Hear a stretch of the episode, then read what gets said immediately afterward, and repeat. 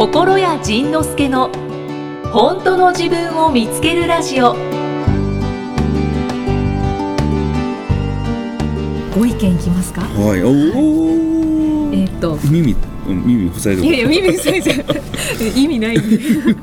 えっとよこさんかようこさんか、うんよこさんようこ30さん。はい。32歳女性の32方。歳。はい。はい、いつも楽しく拝聴しております。ありがとうございます。最近は、うん。イキさんがパッカンして二人の会話がどんどん弾んでいることにお嬉しく思う反面。反面ね。その雑談はうん。楽屋でしてくれないかなと思ってしまいます心屋さんはずっと同じことを繰り返し言っていると言っていたし、うん。確かにそうだと思います、うん、なので、うん。最近伝え方がうん。雑雑すぎるという印象があります。2011年以前など、はい。昔のブログは丁寧にお話しされているので、うん。もしよければ、うん。たくさん経験された今の仁さんの言葉で、うん。丁寧に真理のお話をされるうん。1話を、うん。ポッドキャストで繰り返し聞きたいです、なるほど。わがままですがよろしくお願いいたしまわかりますした。じゃあ、今から真面目になります。あはい。心とは。であのね、あ、まあ、その、なんていうのかな、あのた、確かにね、あの、いろんなことを経験してき。経験してきたら結果僕は不真面目になっちゃったんですよね、はい、うん、だからえっとまあねこの言われてることをすごく分かってうん。やっぱちゃんと知りたい方だだと思うんですよね、うんうん。であのーでそのちゃんと知りたい方で僕もねあのちゃんと知りたい人だだったんでよくわかるんですけど、はい。ちゃんと知れば知るほど苦しくなる。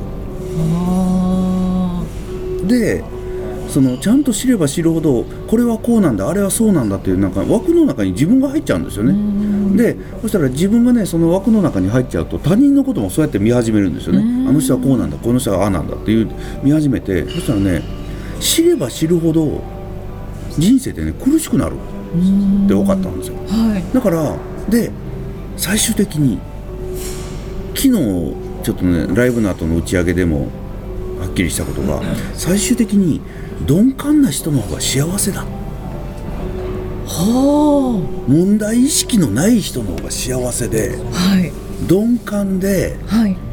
いろんなことに気づかない人ははい例えば自分が悪口言われてても気づかないし。そうか。だからうん、自分がやっちゃったことの失敗にも気づかないしはい。怒られて初めてはい。怒られて初めてえこれって怒られることなことだったんだっていうぐらいででもでもでも何を怒られてんのかなってまだよく分からなかったりみたいな。うなんんかねでもそこは講師は苦しいんですけど。そうか、はい。ね、でそうかそうか。あ後者はなぜか怒られる人たちやもんね。そうですね。んなぜか前者に怒られる人たちやから。でところがそれは後者は苦しいんですけど後者が悪いわけじゃないんですよね。うん。で後者の人たちはそうやって怒られてきたことでもしかしたら自分という存在が人を怒らせるんじゃないかってどっかで思っちゃったりだから自分という人間はなぜかわからないけど人を怒らせる生き物なんだってどっかで思っちゃってたりするんですよね。うんそうですね。そう。その勘違いが外れると、ん。自分はなぜか知らんけれど人を楽しませられてるみたいとか、うん。なぜか知らんけど私がいると人が喜ぶとか、そっちにね人生がくるっとひっくり返るんですよね、なぜか知らんけど私何もしてないのにみんながやってくれるとか、なぜか知らんけど私何もしてないのに役に立ってたとかね、なんかそういうねもういわゆるパラダイムシフトが起きるんですよ。パラダイムシフト、うん。うん。だから僕もその2011年ぐらいまでは真面目に何かを伝えようとしてたんですね。そしたらねやっぱりねあの講演会とかでも僕ね調子のいい時ほどねあのふざけ ふざけてるんですよ。そしたらねやっぱりあのこういう意見を必ずいただくんですよね。でこういう意見をいただく方っていうのは苦しいはずなんですよ。うんあのちゃんとしなければいけないという思いがここにも現れてくるのでちゃんとしなければいけないと思えば思うほど苦しいんですよ、うんだって僕も苦しかったもんちゃんとしようと思ってたと、それがもうふざけてふざけるってことは何が裏側で起きてるかって言ったら遊んでれば大丈夫っていうあの絶対の信頼と絶対の自信がないとね遊べないふざけられないんですよ。だからまあ悟ってる人っていうのはまあ僕そんなに出会ったことがないので分からないまあその人が悟ってるかどうかさえも、まあ、外から見て分からないんですけど、人格者ほど頼りないおっちゃんだったり、お人よしのおっちゃんだったりちょっとバカっぽく見える人だったりっていうことに気がついたんですよね。でしっかりしてて切れ者で頭が良くてすごい立派な人よりもそういうふにゃふにゃの生き物の方が自由に楽しく生きてるなっていうことに気がついたんですよね。でそんなことをこういろいろ総合してやってる間にだんだんだんだん気がついたら僕も真面目にこ物事を語らなくなっちゃったんですよね。ふにゃふにゃってふにゃって、うん。ふにゃってきた。でそうそう。でふにゃってくきてるっていうことは、えっと、何かって言ったら緩んでるっていうことなんですよね。で、えっと、肩こりとか腰の痛みとかいろいわゆる体の痛みっていうのは筋肉の痛みではい。でそれは引っ張られて緊張してるとか偏ってあだから偏ってるかどっかがギュッと引っ張られて緊張して硬くなって痛くなってるんですよね。うんだからそれを楽にする方法っていうのはそれを揉むんじゃなくてそれをそっと緩めてあげることなんですようねんはい。だから緩める一番の簡単な方法が笑うこと。うん。だから大変な問題があって苦しいことがあって嫌なことがあってギューッとなってる時ってもうね心も体もギューッと力入ってるんですよ。で心も体もギューッと力入ると体と心に痛みが出るんですよ。痛みっていうのは別に大阪の飛行場じゃないんですけど。あごめん。あの全然全然思ってなかったです。あ思ってたからごめんごめんでこういうまあこういうふざけてるのが、まあ、あの真面目な人にはイラっとくると思うんですけどでもずーっと聞いててああこういうねしょうもないやつを入れることで今話の中ギューッと入ってきてたでしょ、うんそれをね入れることでまたふっと緩むんですよ。うんうんで緩んだ後にまたいろんな言葉がシュッとやっぱり、ね、緩んでないと入らないんですよね。あだから緩めないと本当の幸せは来ない。ーでも無理して笑うのは違い無理して笑うのは違うね、でもそう無理して笑うのは違うんですけど笑ってみるっていうのはね大事なんですよね、うん。で笑えないことほど笑ってみる、笑えないことほど。あのねちょっとねあのこれ聞いてる方は後で検索してほしいんですけど、はい。カタカナでネットにねはい「パンツミー」って入れてほしいんですよ。パンツミーパーマンの、うん、スーパーマンのパーにい。うん、うん、このうん。でパいわゆるパンツですよパンツ。パンツでカタカナでそのうちにパンツミーって入れてほしいなんで一つ一つを説明しようとしたんですか？いやこれねあのあこのね一つ一つ説明するのってねあの、はい。アナウンサーの人とこんなんしない。あの例えばうちの会社ってグロースサポートなんですけど、はい。グロースサポートを電話で伝えるときには、グリコのグーにロッテのローに、えーウルトラマンのウーにスーパーマンのスーって言うんですよ。あーあまあ電話の時はやりますよね。そうですね。う。ん。これ今字が見えないのであはいはいはい。一応ね言葉でやってみたあのね。なるほど。でもパンツっていうものはあるからあの履くパンツのパンツねとかそうそうそうそう説明するのかなと思ったらなんか いらんこと説明したね。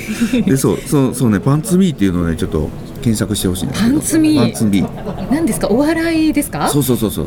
これねあの今吉本新喜劇はい。でそのスッチーさんっていうはい。超面白い芸人さんがいて。スッチーさん、うん、スッチーっていうね、もうこれまたカタカナなんですけどスッチー。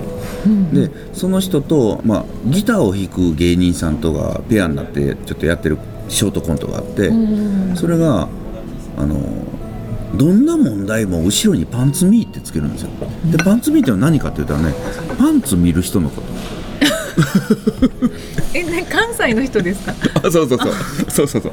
あそうそうそうそう。そうあパンパンツ見てみーやっていういう感じですか？いやちゃうね。あのねまああのその新喜劇の中ではこう大人が大事な話してる時に子供っぽい人がやってきてお母さんのスカートの中潜り込むんですよ そしたらねお母さんお母さんっていうのはそうスッチーなんですけどそのスッチーが「もうあんたほんまにこの大事なことしてんのになもうもうあんたパンツ見やな」ってああそうかあそういうこと。その真面目じゃないふざけてるしっかりしてないバカ者パンツ見。ね。でそれはそのパンツミーってのはどういう時に使うのかといったらねはい。毎月20日はパンツミーはポイント3倍パンツミー 最終学歴パンツミー でその中で出てくるのが親父が死んでもパンツミ。そんなことよりパンツミ。ー 家が燃えてもパンツミ。ー 浮気されてもパンツミ。ー子供は学校行かなくてもパンツミ。ーふざけてんな。はふざけてんの。でもねこれを言い出すとねい。全部ね問題が終わっていくの、うーん。そうね自分だけが問題だ問題だってギューッと抱えてるものってね他人から見たらね結構笑えることやったりするわけよ。なのに本人の身に降りかかるとやっぱりねやっぱりね僕でも多分そうやと思うけどなかなかパンツミーって言えないのね。うん。でもそれをパンツミーじゃんね。なんか電車遅れてもパンツミー遅刻してもパンツミー給料下がってもパンツミー、ね、怒られて殴られてもパンツミーって言ってたら全部がね実はその裏っ側ではい。自分がそういうふうに仕向けてたんだというコントが見えてくるんですよ。はあコントが。そう。自分が不幸でいたかったんだ、自分がこの問題を抱えることで前に進まないようにわざわざしてたんだ、うーん。そして私があの人からひどいことされることで自分はどうせひどいことされる人間なのよっていうその酸っぱい汁を味わって、うーん。ああやっぱり私って小さい頃から愛してもらえない人なんだわっていうねないじけるためにわざわざひどい目に遭うとか。なんかねそういう、ね、家が燃えてもパンツミ その後ね、はい。なんか大量の賠償金入ってパンツミとかね。もうね全部ねこの世の中ねパンツミで終わる。えいいことにもパンツミーをつけるんですか？そうそうそうそうそうそうあのだからねそうやってねあの全部に世の中の自分に起きる出来事ね紅茶が出てきてパンツミもう意味分からへんよね。ー本当理解不能。そうそうそう。でねここで喋りながら紅茶ひっくり返して紅茶ひっくり返してベトベトになってパンツミーってね。その笑えないことをそうやって笑ってしまうのも一つの手だなと思って。だから、まあ、あのでこのもっと真面目に語ってほしいっていうことね、うん。言われてたんですけど、あのご存知ないと思うんですけど結構真面目に語ってるんですよ僕ね。あのブログでもふざけてる日もあれば真面目に語ってる日もあるし、うん。怒ってる日もあるんですよね、もしかしたらもうなんか雰囲気が、うん、雰囲気がこうもう もうふざけた生き物になっちゃったよね。ふざけちゃってるっていう風になんかもう捉えられてそうそうそうそう。真面目に書いてても、ね。真面目に書いてくださいっていういや意そうるのかもしれない。もうね結構真面目にやってんだけどね。やっててもね、うん、もうもう多分ねもうこれは覆せないだろうね。あ そうですね。もう元には戻れない。そう。でそのだからその真面目にやってた頃っていうのはね僕ねいろんなことを問題視してたんですよ。これはこうだから問題だ。これはこうしないと問題だ。これはこんなことになってるのは問題じゃないのかってね全部ねなんかね問題にしてたの、ん。で深刻な顔をして世の中を見ることが賢いことであり、うん。素晴らしいことでありそれを解決して改善してさらに良くしていくことがいいことだと思ってたんですよ、全然そんなことしなくていいです、パンツミーでいいです。でも私もす少しずつですけど緩んできてるかなとは今ねもう思パンツ見ってるん女になってですけどきたよね。パンツなってますか？ちょっと恥ずかしい。でもわ私もでもこのヨコさん？うん。女性の方のこのご意見メールは、うん。あの多分前の自分だったら、うん。そうだそうだ。ね思うよね。僕もね多分前の自分やと思ってた。毎日ちゃんと。ちゃんと真面目になんかこう結論に導いてくださいっていう 話ねだったと思うんですけど。もうねなんかねこうやって笑ってることの方が結局結局話深いなと思うだからだから僕は、うんと、心理学っていうのじゃもうなくなっちゃったんですよね。なんかねパンツミーです。パンツミーさん流行るんじゃないですか？うん、だからねその、うんうん、その心理を勉強してこれはこういう問題なんだということを分析してこういうことが起きるのはこういう原因があって。でねうん、僕が楽しくなくなっちゃったんですよね。あだってそれ問題に見えるけど問題じゃないんだもんというのが分かっちゃったんで、うん。だから大丈夫だと。この方はどう変わっていけばいいですかこのね人はあの僕らの話にイライラしててください。そうね。イライラしてる時点であの禁止してることがあるっていうことなんですよ。ああはい。本来の自分の要素でつまり、ね、この方の中にもふざける要素楽しむ要素笑う要素いっぱい自由なところがあるのに自由にしてはいけないということを小さな頃からどこかでねギュッと握りしめてるのうん。で握りしめてると自分が自由にしてはいけないって握りしめてると自由にしてるやつ見たらむちゃくちゃ腹が立つわけですよ、うん。あそうですね。ね、私はこんなに我慢してんのになんであいつら我慢しないんだ？